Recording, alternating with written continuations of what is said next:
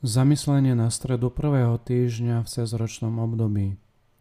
Keď Ježiš vyšiel z kafarnaumskej synagógy, vošiel s Jakubom a Jánom do Šimonovho a Ondrejovho domu.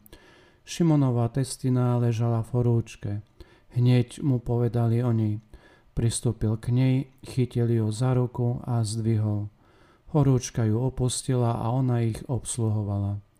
Keď sa zvečerilo po západe slnka, Prinášali k nemu všetkých chorých a posadnutých zlými duchmi. A celé mesto sa sromažilo pri dverách. I uzdravil mnohých, ktorých trápili rozličné neduhy a vyhnal mnoho zlých duchov a nedovolil im hovoriť, lebo ho poznali. Včas ráno hneď na úsvite vstal a vyšiel von. Utiahol sa na pusté miesto a tam sa modlil. Šimon tí, čo boli s ním, pobrali sa za ním. Keď ho našli, povedali mu, všetci ťa hľadajú. On im odvetil, poďme inde do susedných dedín, aby sa aj tam kázal, veď na to som prišiel. A chodil po celej Galilei, kázal v ich synagógach a vyháňal zlých duchov. Počuli sme slovo pánovo. Dnes sa nám jasne ukazuje, ako si Ježiš rozdelil pracovný čas. Na jednej strane sa modlil, na druhej strane zasvetil čas svojmu poslaniu modliť sa slovami a skutkami. Kontemplácia a čin, modlitba a práca, byť s Bohom a zároveň medzi ľuďmi. Skutočne vidíme Ježiša, ktorý je telom i dušou oddaný svojej úlohe Mesiáša a Spasiteľa. Petra a mnohých ďalších utešuje smutných, vyháňa démonov a káže. Ľudia mu prinášajú chorých a tých, čo majú zlých duchov. A všetci chcú počuť jeho slova. Jeho učeníci mu to hovoria. Všetci ťa hľadajú. Častokrát si udržiaval vyčerpávajúci program, ktorý mu nedával ani čas na vydýchnutie – ale zároveň si Ježiš musel hľadať aj nejaké osamelé miesto, kde by sa mohol modliť. Vstal veľmi skoro pred svitaním a odišiel na opustené miesto, kde sa modlil. Aj v iných evaneliách môžeme nájsť Ježiša, ktorý sa venuje modlitbe v rôznych hodinách a dokonca aj v noci. Vedel si rozdeliť čas tak, aby jeho pracovné dni mali správnu rovnováhu medzi prácou, a modlitbou.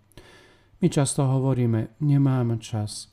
Sme takí zanepráznení domácimi úlohami, profesionálnou činnosťou, nespočetnými úlohami v našom programe.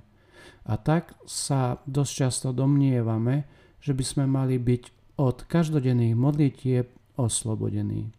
Robíme veľa dôležitých vecí, ale často riskujeme, že zabudneme na tú absolútne nevyhnutnú na modlitbu. Musíme si vytvoriť rovnováhu, aby sme dokázali robiť to prvé bez toho, aby sme zanedbávali to druhé. Svetý František to vyjadruje takto. Musíme verne a oddanie pracovať bez toho, aby sme vyhasli ducha svetej modlitby a oddanosti, ktorým sa musia podriadiť všetky svetské veci. Možno by sme si mali trochu lepšie zorganizovať, disciplinovať sa tým, že si udomácnime svoj čas. Isté to, čo je dôležité, treba urobiť, avšak to, čo je nevyhnutné, je absolútnou nevyhnutnosťou. Myšlienky k dnešnému evanieliu. Dbajte teda na to, aby ste sa často schádzali, vzdávali Bohu vďaky a vzdávali Mu chválu. Lebo keď sa často schádzate na tom istom mieste, satanové sily sú zničené a zničenie, o ktoré sa usiluje, je zabránenie jednotou vašej viery, povedal svätý Ignác Antiochísky.